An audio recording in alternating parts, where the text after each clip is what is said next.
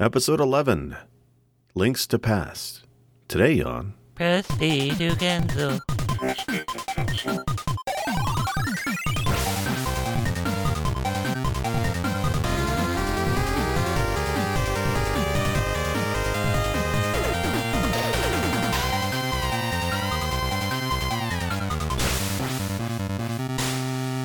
Welcome. Thank you for listening to Press B to Cancel. I'm your host this week, Sick Jake.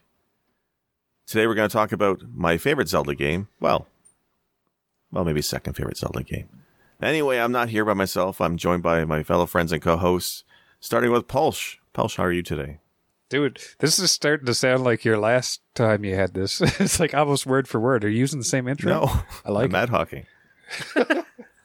Honestly, to be, to be honest with you, I kind of slacked off on the research. I just did it in the last 30 minutes. So, cross my fingers.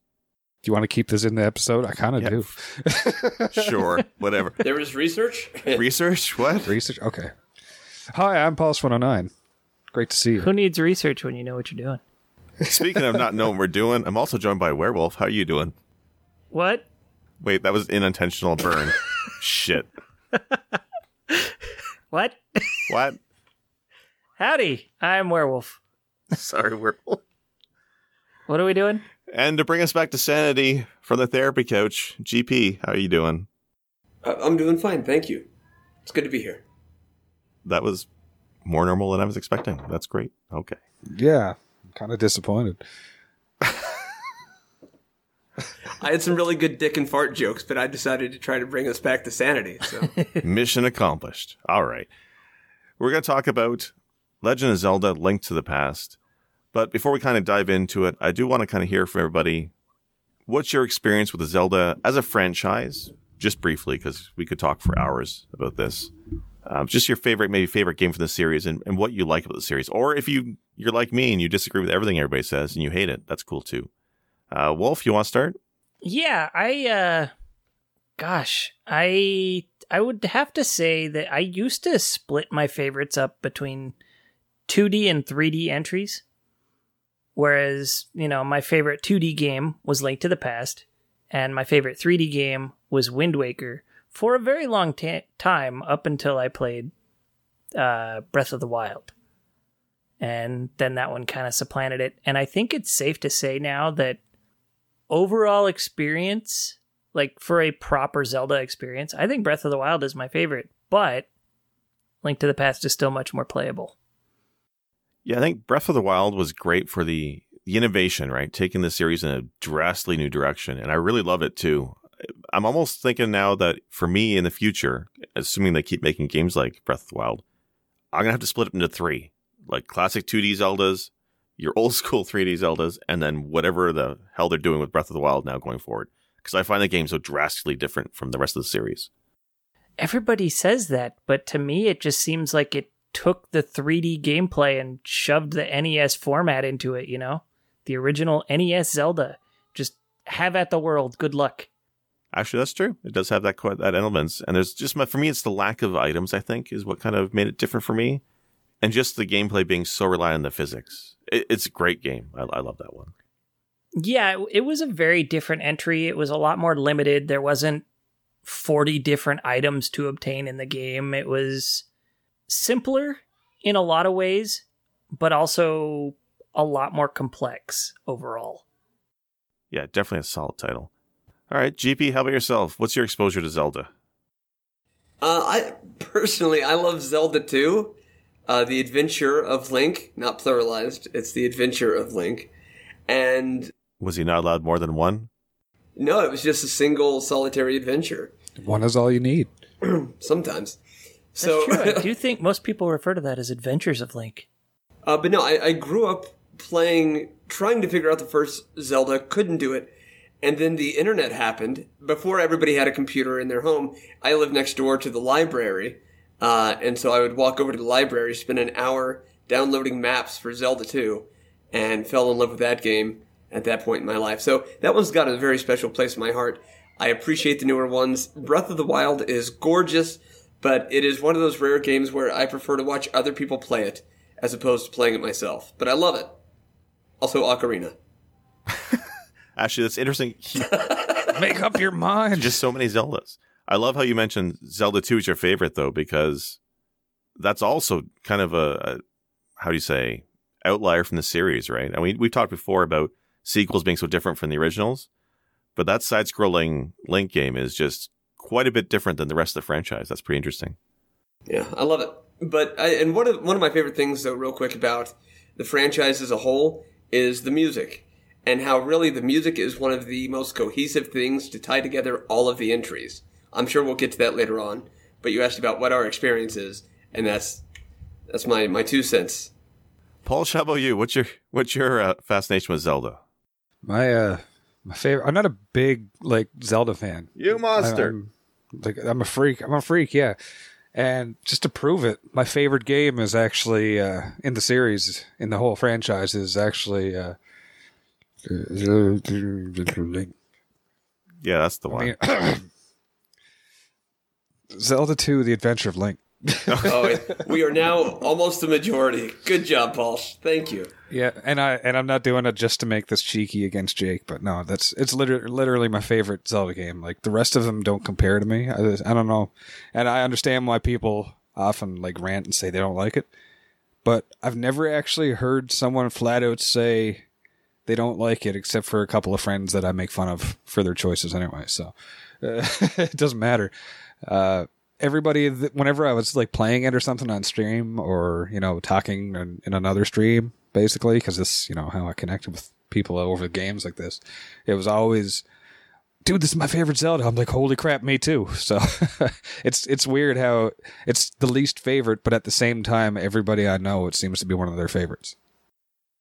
It's it's kind of it's that song that comes on the radio where nobody wants to be like, oh, I love this song. So you all just sit there and listen to it and silently jam out. Nobody will change the radio station.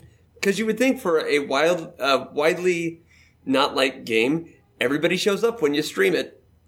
Yeah. Yeah, it's true. So, See, I yeah, think, I don't know. I think it was a really solid game. People give it a lot of crap as a Zelda title based on the other Zelda titles. Yeah, it's a little weird, but as a game, it's really solid, and I think the only issues I have with it personally are probably due to translation problems. There's, I am error. Well, no, not even not even as simple as that. Like, there's a point where you have to like duck and stab at a table to get into a a basement in one of the houses. That's how it's done in real life. Nobody in the game tells you that. And I'm sure in the Japanese version, there was probably dialogue somewhere that gave you the clue. Yeah, the closest you get is like look under the table, or someone says something about table, but it has no indication on you know which table, hit, which room. The you know duck and duck and smack it. Yeah, so it's it's really vague and cryptic about the few issues I have about it because it doesn't teach you these things.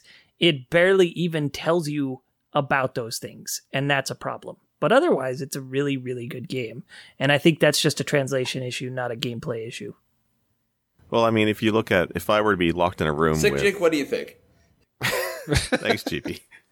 As you guys were okay, gushing about, you know, Zelda 2 being so fantastic, I was going to just say that I know it gets a lot of hate. Wolf's right. And, you know, if I was locked in a room with Mega Man 1 and Castlevania and other hot garbage along with Zelda 2, I'd probably play Zelda 2 as well. Take it back. it's I, am only joking. It's not a bad game. I actually I actually do like it a lot. Uh, for me personally, with Zelda, I, have been a fan for every every game. The only games I haven't played are the the, the crap ones on uh, CDI, like a lot of people. Uh, but I mean, I played the original original NES Zelda on a black and white TV when I used to visit my cousin. That was a TV in his room. We used to play Zelda for hours. I loved the hell of that game. And it wasn't until I was a teenager when I got a SNES. I got a SNES late, and uh, my dad, when I used to visit my dad, he used to have Zelda, and just he'd want to go play catch outside. He'd want to go to the movies. I'd be, like, no, no, I'm not talking to you, Dad. You're not cool. I'm just here to play Zelda. I don't love you. I just love Zelda.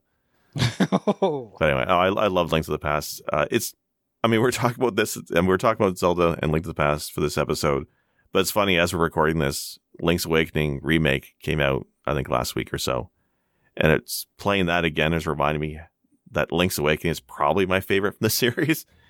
Which is funny, but it's mo- it's mostly because it's a spinoff of Link to the Past. Like it's very much in that same vein, just expanded and better, right? And but it's the same idea, just something about Link to the Past, the story, and the items and how it carries Link's Awakening. Are both are fantastic. I love Breath of the Wild too, but as I said earlier, I almost I almost think of that as a separate game. It's definitely Zelda, but I don't think it's like the 3D Zeldas like Ocarina and Majora's Mask, personally. Well, Link's Awakening was very much a passion project. At least for a while, it was developed after hours by people who were just screwing around with the Game Boy tech to see what they could make. And I I, I don't quote me on this because I don't remember who it was, but I want to say it was Eiji Aonuma who actually started it all by himself, just messing with it. Either that or he was like one of the first two people, I'm pretty sure, that jumped in on it. And then that guy was joined by someone else, like, What are you doing? I'm messing with this, trying to make a Zelda game. I'm trying to recreate Link to the Past on Game Boy. And they were into it. So they started doing this. And it just eventually fl- uh, just evolved into its own thing that pulled in elements from Zelda 2 and strayed away from Link to the Past a little bit because one of the driving ideas behind the development was the ability to have two different like to change both buttons. You didn't always have to have a sword equipped. That was really the driving idea behind it initially and it just blew up. Eventually, it was like a dozen people working on it after hours before they finally took it upstairs and said, "We want to make this an actual thing," and then they got the go ahead. And see, that's actually really cool because when I was looking into Link to the Past development, there's actually some parallels there. So I mean, I guess we'll just get right into it then. the, so the Super Nintendo, I mean, it was unveiled internally at Nintendo in 1989, right? I mean, obviously the Nintendo was a massive success. SNES had to be better. And uh, there's two game franchises they knew they had to launch very quickly with the system or close to it, and that was Mario World and then Link to the Past. So they actually had development start on both games at the same time or approximately the same time. But from what I've been reading with an interview that Miyamoto did a number of years ago, he kind of explained that Nintendo doesn't like to throw whole teams at a game development early, but rather just a few people to start with. And then they do what you just described for Link's Awakening. They kind of just tinker around, play with it, throw around some ideas. Um, in this case, they're also evaluating the hardware. How far could they push the hardware and see what they could do with it? And after they kind of nailed down some concepts of what they thought would be good for a new Zelda game, that's when they started adding in more staff, eventually fleshing out staff and then releasing the final game. So that experimentation is kind of like a Nintendo's MO, I think, for back then. We're all, we're all speechless. That's all good. Okay. Yeah. Uh, I'm checking my notes. Hold on one sec. Nerd. Okay.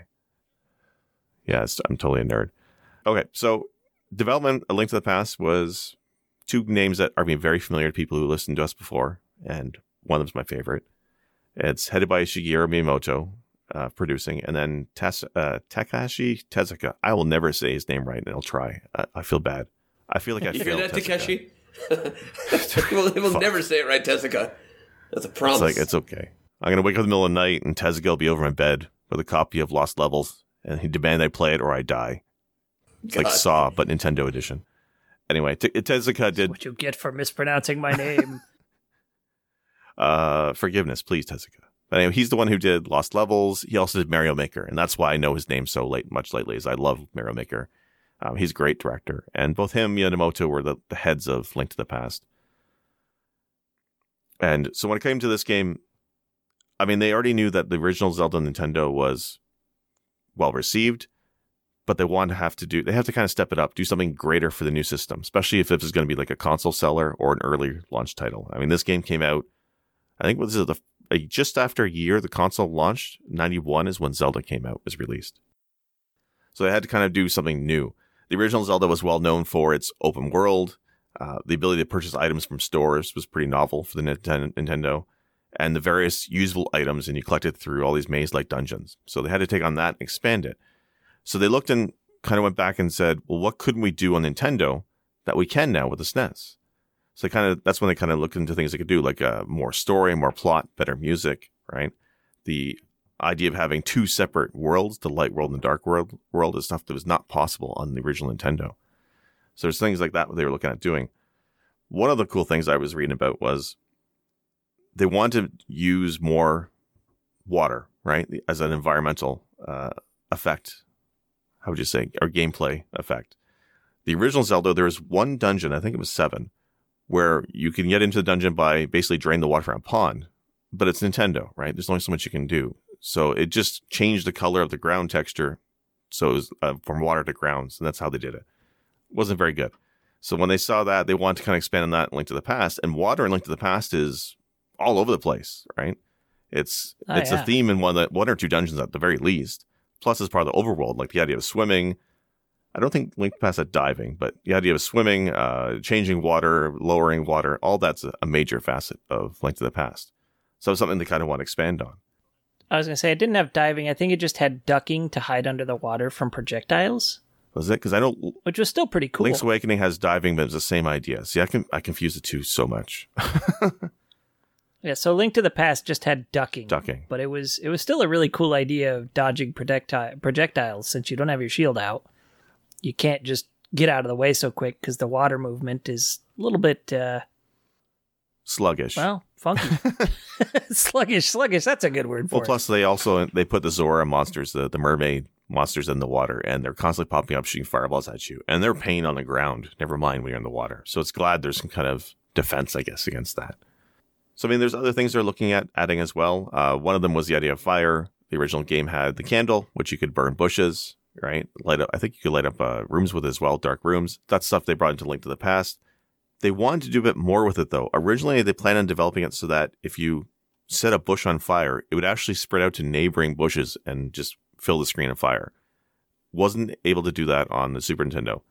Um, they were even trying to just get it down limited to that the big trees. You could burn the big trees down, but they just couldn't get squeezed in there. In interviews, Miyamoto said if they had six more months of dev time, they probably could have figured it out. But it's kind of neat because that's the kind of mechanic that later came into Zelda Four Swords, which I'm sh- not sure if you guys ever played Zelda Four Swords before. Anybody? I love Four Swords. Yeah, me and my brother both had it, but it was at Christmas time. We both got it. I think I got a copy for him. He got one for me. I think is how it worked. We were we, we both agreed on getting one for each other, and then we tried playing it, and then he was gone the next day, so I never actually got to experience it properly. Okay, so I'll say that I got to play the whole thing on Game Boy Advance. It was in the Link to the Past initially for Game Boy Advance, and that was a really cool adventure. I think it was I got to play it three player. But then there's also the the actual Four Swords adventure on GameCube, which was such a cool idea. I loved it. It was think Final Fantasy Crystal Chronicles if it were Zelda instead. But then you could also screw with the other players, which often resulted in a lot of salt and not very long gameplay sessions. So you didn't really get a whole lot of the game done that way, unfortunately. You just described Bomberman on Super Nintendo for me. it Very was much. there was too much there was too much competitive aspect to a game that was supposed to be so heavily cooperative. And I think that was the game's downfall, but I still love the concept and I I want to beat that game so bad and I don't know if I'll ever get the chance. There's got to be a way we can do it online. Has to be because I, I played that as well with friends. Uh, I don't know if I ever finished it though, but it's one of the reasons why I love couch co-op games these days, like you know, uh, Overcooked and and whatnot, because just that same feeling for me, right? Four people on screen messing with each other. You're supposed to be doing a co-op game, but it never goes that way.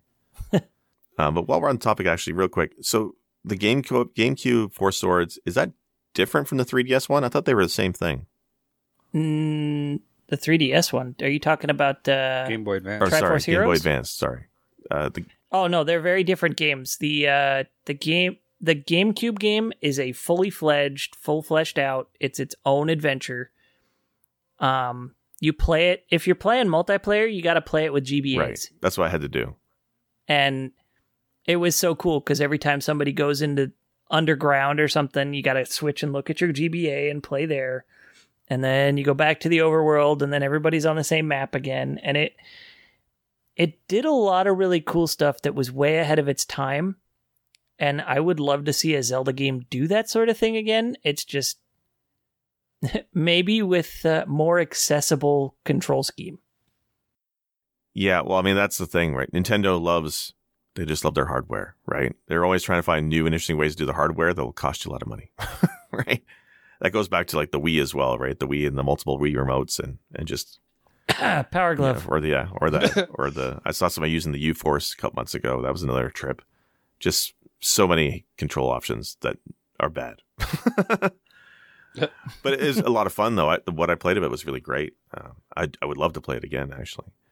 Uh, okay, so I guess I just want to talk a little bit about Link to the Past itself, right? I mean, this is the topic of the episode, and I, like I, it's hard for me because I do love everything about this game, right? I love how there's actually a story to it. I love how it's you know the tale of a of a, an evil wizard who's trying to break a seal to another dimension and bring about Ganon, right? Stealing uh, sages and maidens. I think it's a fantastic story.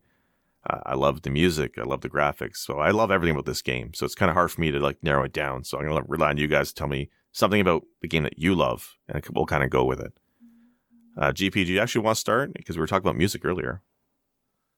Well, yeah, I think the music is fantastic. Um, one of the things, because for, for context, I just did my very first playthrough of this. Um, actually, it was more of a blind run earlier this year in like February of 2019.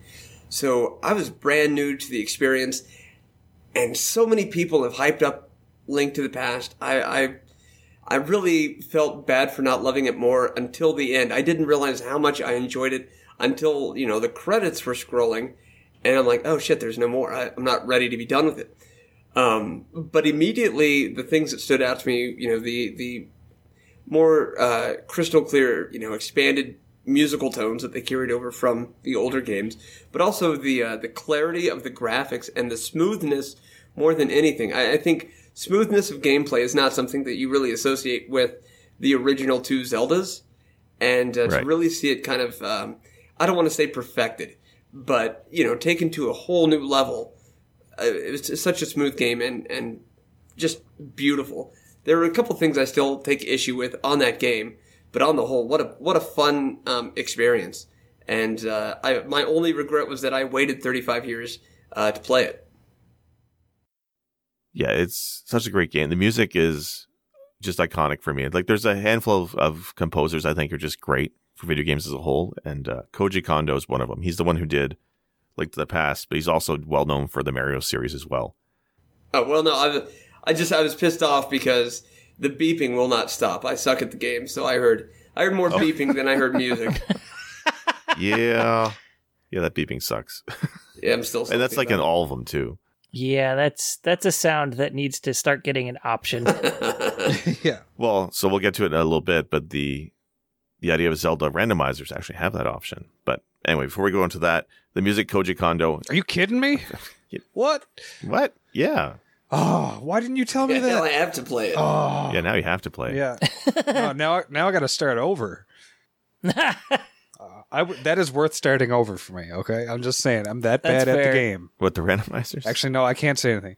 Yeah, the randomizer. I was playing it as research for this, and actually, no, I, sh- I shouldn't complain about it because the seed that I got for the randomizer, I had like all but four hearts, and I only ended up beating like one dungeon. I think it was yeah, so it actually has an option to make the beep like quarter beep, so it's less frequent. I think you can change it even less than that, or you can just turn it off entirely. But if you're used to playing the games and you're used to that whoop whoop whoop, and you're gonna die, when you turn it off and you're playing with three hearts and you're fighting a boss, you don't even notice you're at one half health or whatever, and you die very easily. don't worry, that happens to me. Yeah, anyway. I die very easily no matter what. Yeah. Yeah. Early on in Zelda games is always rough, right? Until you find that, you know, the first few heart pieces to kind of even things out, the beginnings are actually very tough. Do heart pieces give you more life? That's how bad I am at the game. I don't even know. Oh. if you if you want a trip, watch a streamer do a uh, a three heart run of any of the Zelda games. I've seen a few people do that actually, and it just I thought I was good at some of these, but no, these people are masters at it. It's insane. I think that would just make me sad. Yeah, I'd just be like, no. So I was, I was well, young. I'm once. never played Zelda again. I don't know. I the reason I people say that they're like, I don't like watching masters of games because it makes me sad. And I think I'll watch ice skating, but I don't kick myself in the ass for not being a master ice skater. Well, you're doing it wrong. Come on. Well, it's mostly an issue with the uh, the costumes. I don't look that good in dresses, but uh, yeah, this is true. I, have seen you in dresses, so. Uh, but back to the to bring it back yeah. around to Jake's question from earlier. I guess I'll take the answer next. Sure. Um, My favorite aspect of this was the fact that it had two overworlds. Yes. Dark and light. I, when I first played it back in, I think, did it come out in 91 here? 91, yeah. I, I probably played it in 92 because I don't think I had a Super Nintendo that first year. Man, that second overworld, all of a sudden, just there's a whole nother world in the game. It just blew my mind. I was like, what is this? This is amazing. I was one of those kids who did spend most of his time indoors playing games. I had a TV in my bedroom. I had all sorts of stuff. So when it was that, like, that's not to say I didn't go out and ride my bike all the time and stuff like that, because I did that too. But Yeah, yeah, yeah. if sure, it was sure. cold or I didn't want to go outside, I I could game. My friends could come over and hang out with me and we could just play in my room.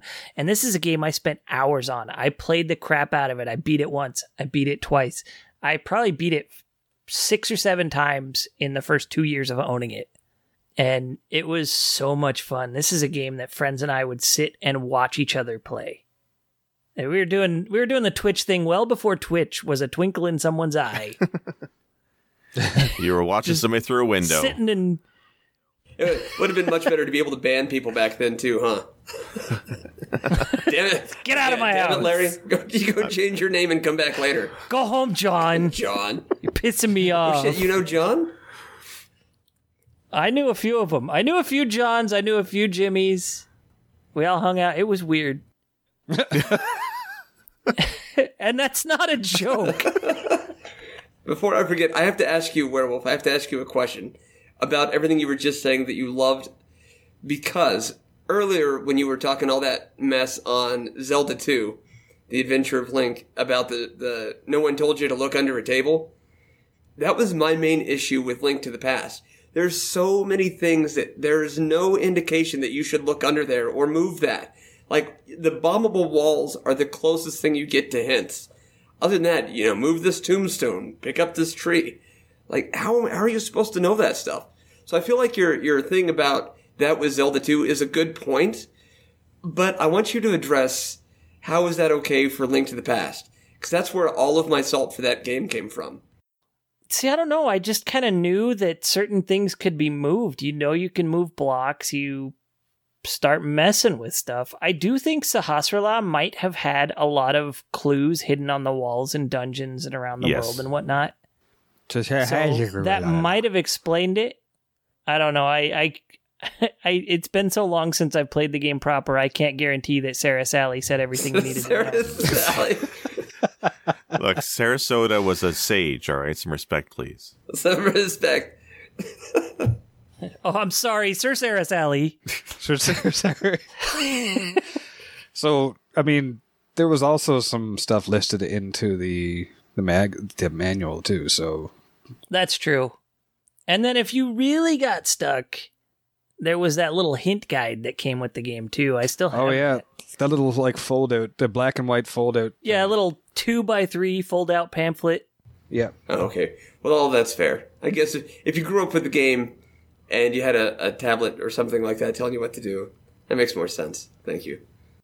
That little booklet though, it was sealed when you got it, and it made sure to let you know, you know, only open if you get really stuck. yeah. And you opened it in like the the first or second dungeon because you didn't know what was going on.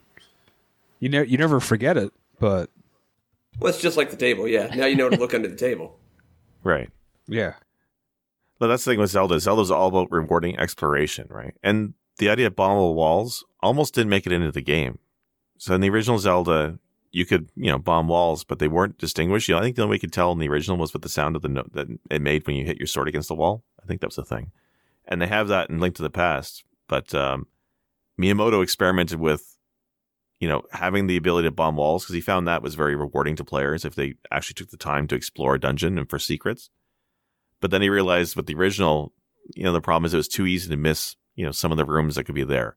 So if you didn't know to look for the rooms, you'd be kind of missing out on some of the content.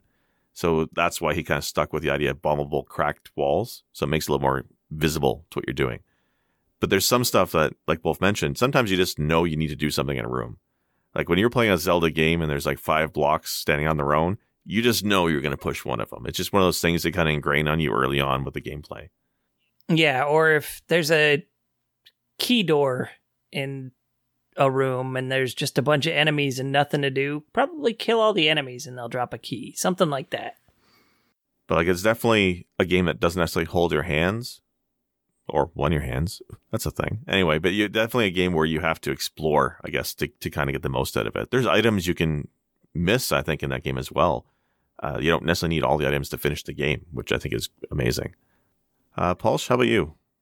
Yeah, well, yeah. There's the invisible cape is one of the items. Oh yeah, there's the cane, the cape. yeah. Okay. There's at least a few. Yeah, I found the magic cape by mistake. I remember that, and I was really proud of myself because neither of my brothers did it. So, you know, when there's a ten year gap between you and your older brothers, and you do something they didn't, it's bragging time.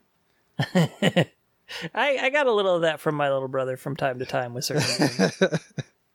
I've seen them do that still. No, um, no, I I remember loving the game because Zelda Two was probably one of my favorite NES games because it was one of the few I had. Like I remember when Super Nintendo came out, we had probably half a dozen actual games. We rented most of the games, so if I got a game, it was usually for birthday or Christmas gift, and that was it. And I mean.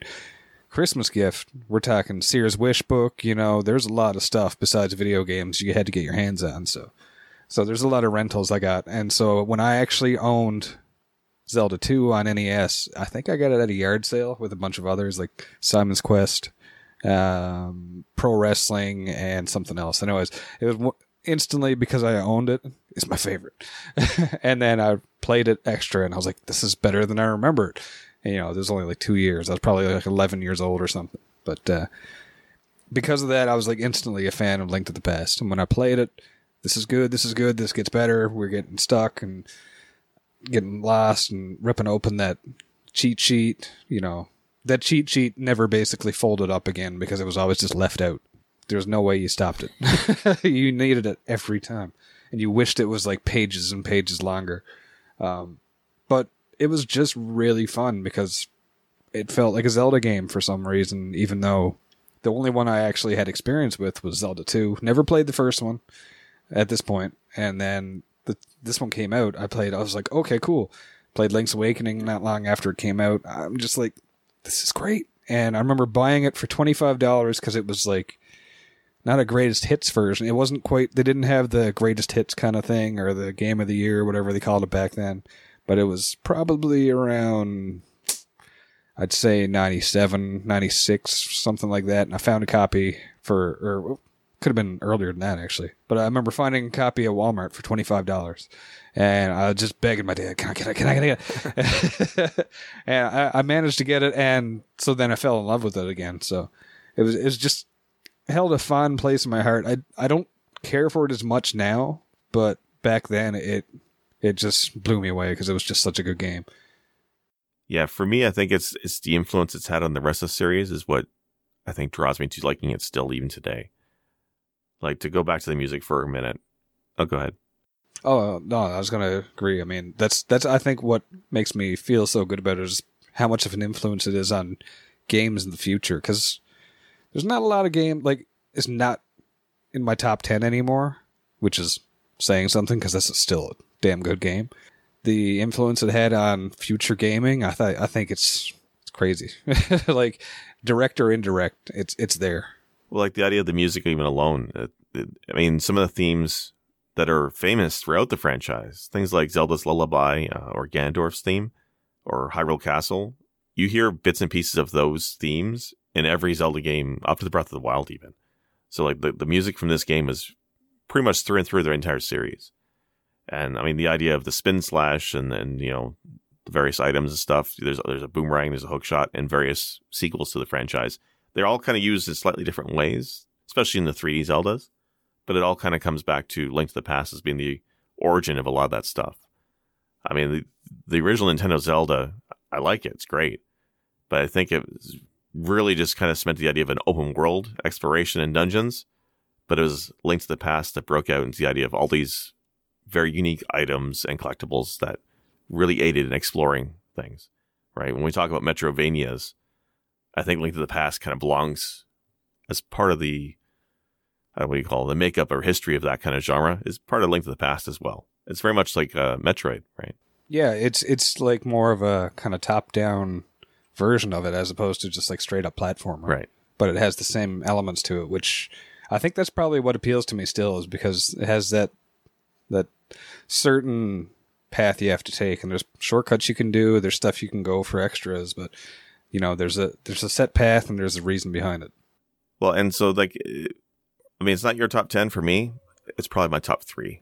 If you ask me what my top three Super Nintendo games are, it changes every month. On it to be fair, but Link to the Past, Link to the Past is is always in top three. I really love that game quite a bit, especially for the Super Nintendo.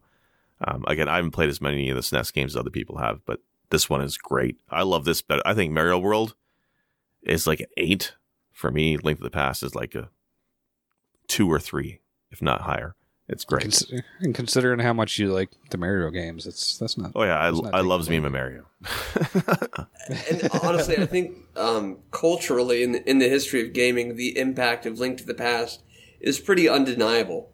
Um, to the point that even, even if you don't like the game, you have to be able to say, "Well, yeah, this is this is culturally significant um, in in the gamer universe." Right. Exactly. You know what? That's that's actually I think my brother's position on the franchise is most Zelda games he's not into, but he re- he like understands why people are into them, but they're not for him. Granted, right now he's going through the new Link's Awakening and loving it, so I don't know. Maybe that'll rekindle something in him. But yeah, he's he's not been a Zelda fan for most of his life. Interesting. If he loves Link's Awakening, then he'll he should like Link to the Past. I mean, I, I think Link's Awakening is probably a better game. That remake is pretty good too, but Link's to the Past is pretty much the same thing.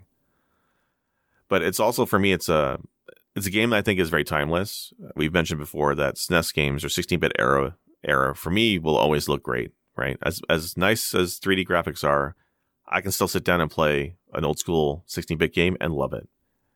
Sometimes Nintendo has that, but for me, it's always been 16-bit. And Zelda's a game I still play today. I play it quite often. But once you've kind of found all the secrets and you've, you know, you've mastered the route through the dungeons, Link to the Past, you know, is not so fun to play anymore, at least in its current state. So let's go back a couple of years ago.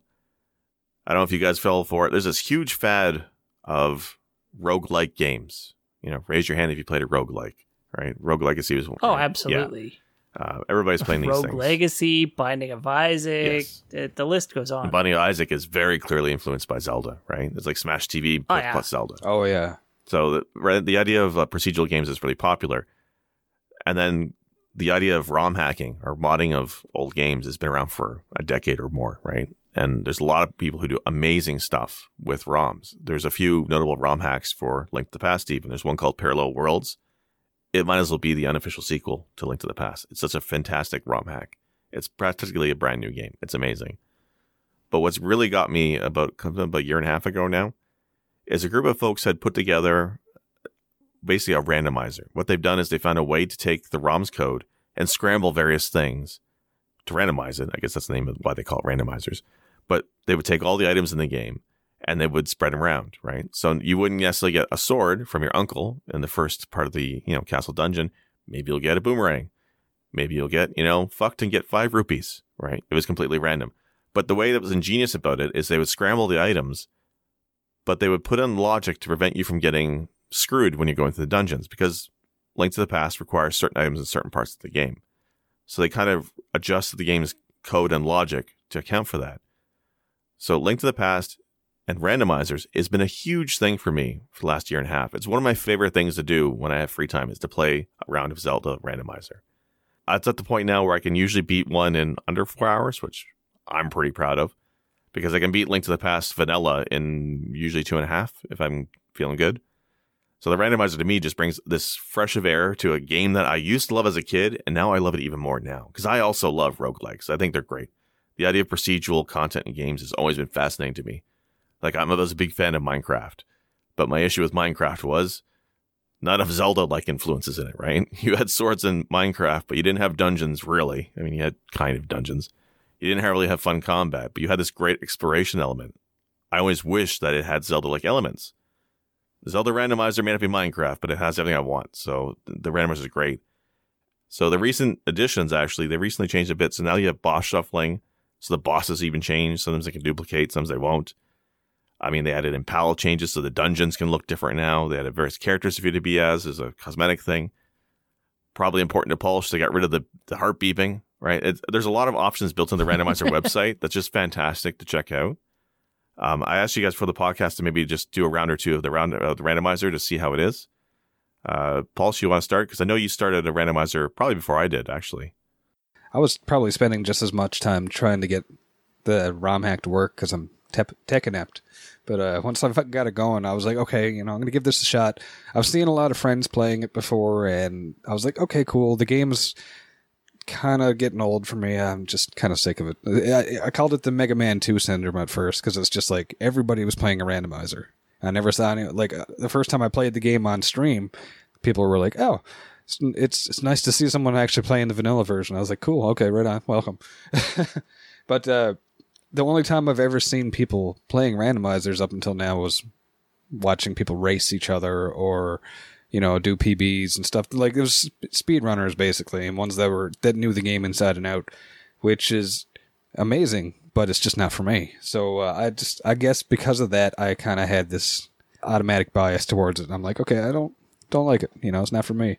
But when I tried it, I mean, I like the original game. It's, it's nothing wrong with it. It's it's a great game, but just trying and the excitement of actually trying to think your way through it because oh i don't have a sword. I didn't have a sword for the first like 45 50 minutes.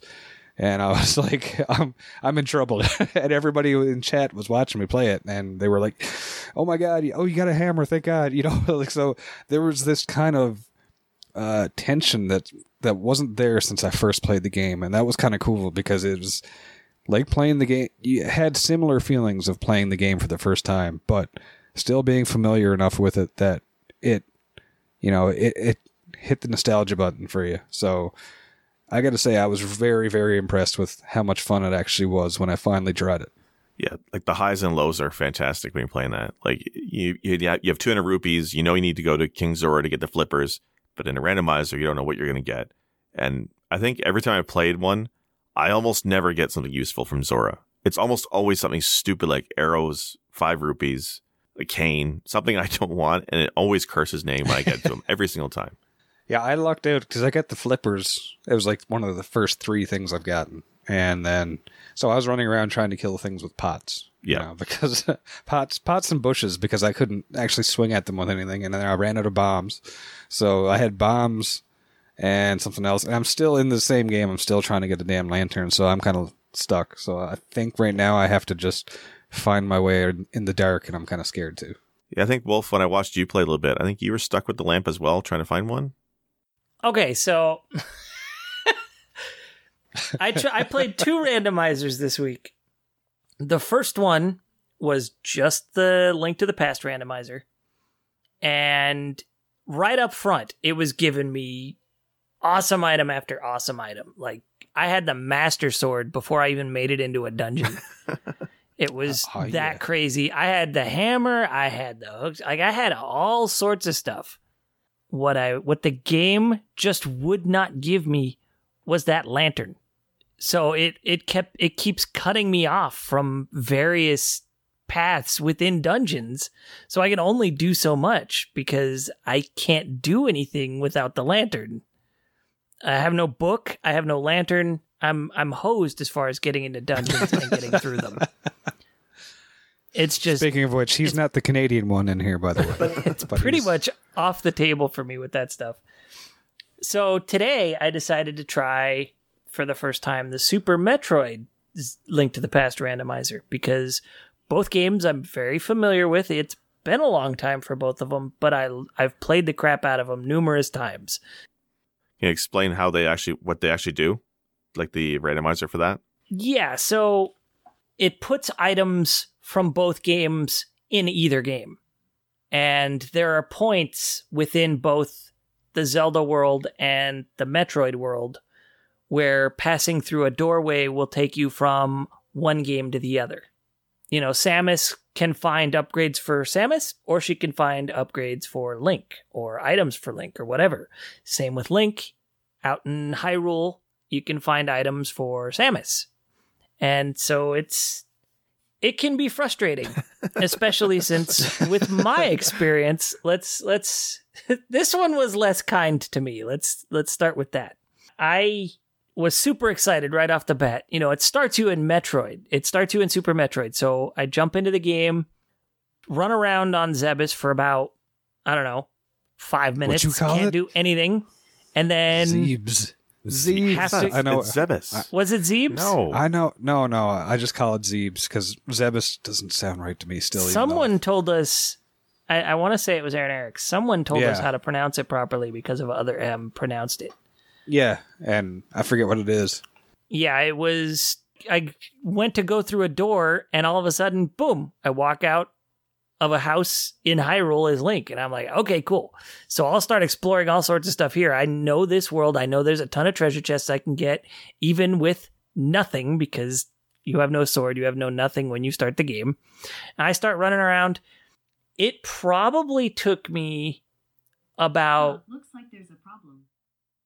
shut up google it Thank probably Alexa. took me about it probably took me about two hours to even find the morph ball after getting to link. So i was reaching for straws trying to look everywhere i could and i think i probably found the last chest i could obtain with the items i had that was finally the morph ball. And then i could run over into play as samus again. Got to do a whole bunch of stuff there. Ended up getting my way to Norfair, struggling my way to Norfair, let's be honest, because I didn't have a whole lot of health with her. She, I, she, I got no health upgrades for Samus. Finally, get to Norfair, went through a door, boom, I'm back in Hyrule on Death Mountain. I was like, yes, okay, I can do more stuff. And again, I'm still Link running around without a sword. I'm killing things with the hook shot or bombs. That's all I've got to kill things and most things don't die from the hook shot they just get stunned so i it was a mess after three and a half hours of gameplay i finally found a sword for link Three. Oh, okay, I don't feel bad about my fifty minutes now. no, it, it can get it bad. was and then i had to call it for the day but that was i will be going back to that one because now it's now it's like i have to it's a challenge that has been accepted Yeah, it, the first time I did that, I've only been it like twice, and it usually takes me around 15, 16 hours. It's, but I'm also, I love Super Metroid, but I don't know where all the hidden stuff is. Whereas Zelda, I know very well. But the few things I'm probably missing in Zelda in Super Nintendo or uh, Super Metroid is probably what screws me through those randomizers. But it's really fun. but that randomizer playing it is really what has settled it in my mind that yeah metroid and zelda are a lot more alike than Yes. i think people realize And that's what I'm saying about the Metroidvania as a as a genre. Like the two games are very very similar in that regard. It's great. Yeah, I never realized until recently actually how similar those games actually are. So at first I'm like, what the hell are you getting on with, you know, combining those two games? They couldn't be more different. Now I'm like, okay, I dig it. I'm scared to play it, but I dig it. I do love Wolf how you got screwed, but the two hardest, uh, the two deal breaker game uh, items in those games is the morph ball and the lamp. If you don't have those, those games become very difficult to get through. speaking of which i still have no lamp in that super metroid zelda randomizer so So they, do let you do a, a few. I don't want to call them speedrunner tricks, but there's a few glitches you can do to get through certain parts, or even just tricks. Like for a Link to the Past, there are people who memorize the layouts of the dark rooms, so you can get through them. I'm not one of them. Uh, the game's coded so you don't need to do that. There's a lamp somewhere, but I've seen people just skip it by going through the dark rooms. Um, and then for Super Metroid, uh, lava diving is probably the big one, right? Because there's you need to fire the Var- Varia suit, Vara suit, however you say that, the protect against the lava damage. Yeah, so that's you, you do need it in Super Metroid, but there's a couple rooms where if you have enough health, you can still dip in the lava to proceed and get what you want and come back out, and that can actually give you a bit of a shortcut in certain cir- circumstances. Again, they they code it so you don't need to do that, but it's helpful if you kind of do those kind of tricks.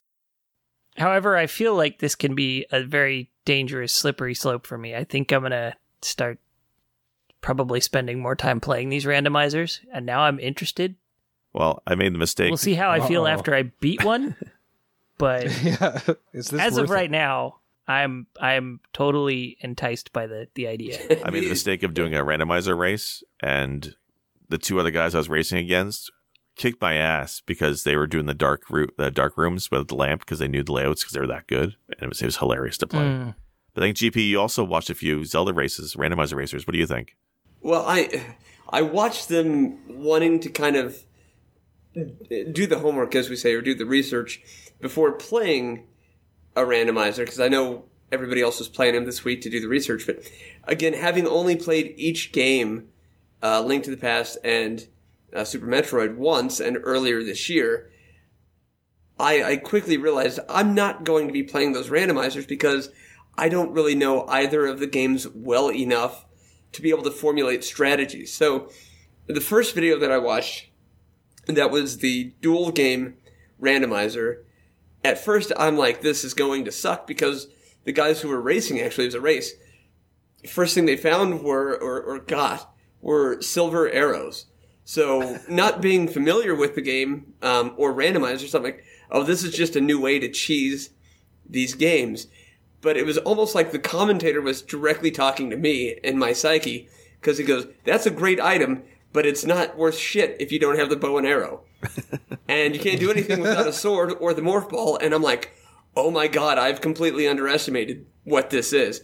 And so I was, I was hooked um, between minutes five and six, uh, and, and it hit me like a brick wall. So I think in time, I may try to go and learn the vanilla versions so that I could do a randomizer, but I'm I feel like I'm still so far off because the guys playing, you know, as they're getting items in their mind, you can just tell, okay, what can I go do now? What can I cannot, you know, what can't I go do now? And the commentators as well are saying, I think they're going to go to Lower Norfair, and I'm like, I don't even know which game that's from.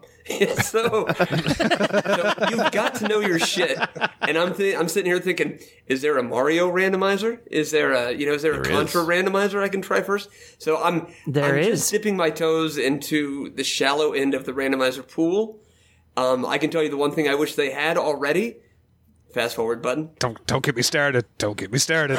I know that- that's a horrible joke, and I don't mean that. But uh, but no, I, I, like I said, I, I completely underestimated how much I thought I would like it. It did give me an appreciation for how little I know about these games, but that did not make the experience of watching the races any less fun.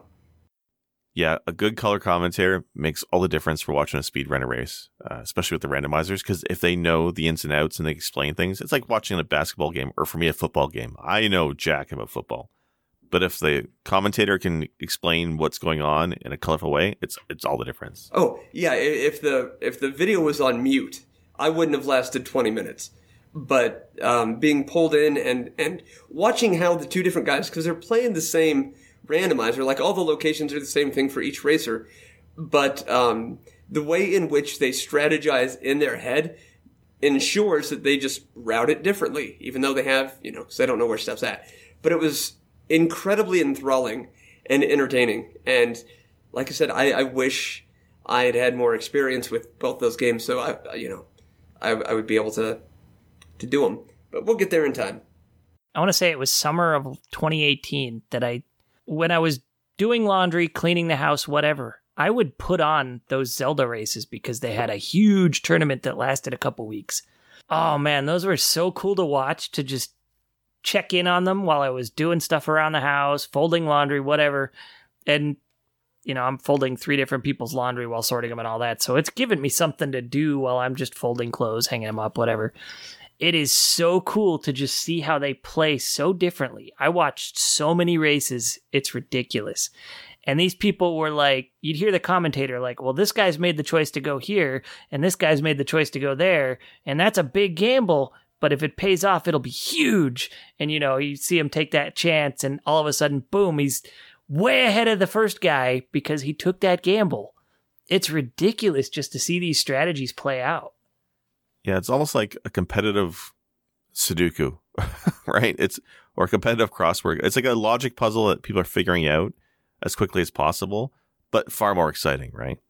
yeah, I'm too terrible at math to even do a regular Sudoku thing. I don't even know how to say it. But you know, I was bad at randomizers in the beginning too. It took me forever to beat my first plain Zelda 1 and the Zelda Metroid crossover one, I still struggle with half the time.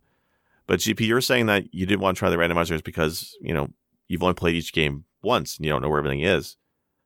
On the one hand, though, that can be fun as well because that comes back to the thing that makes the series great, which is exploration, right? hmm Playing the Zelda Metroid one, especially, it's a whole double world out there of just exploring, right? If you finish it or not, maybe, but it's fun just playing it and trying to explore the various nooks and crannies for the items and see how they work fit together. And I think it's it's great, even if you're not familiar with the base games. Okay.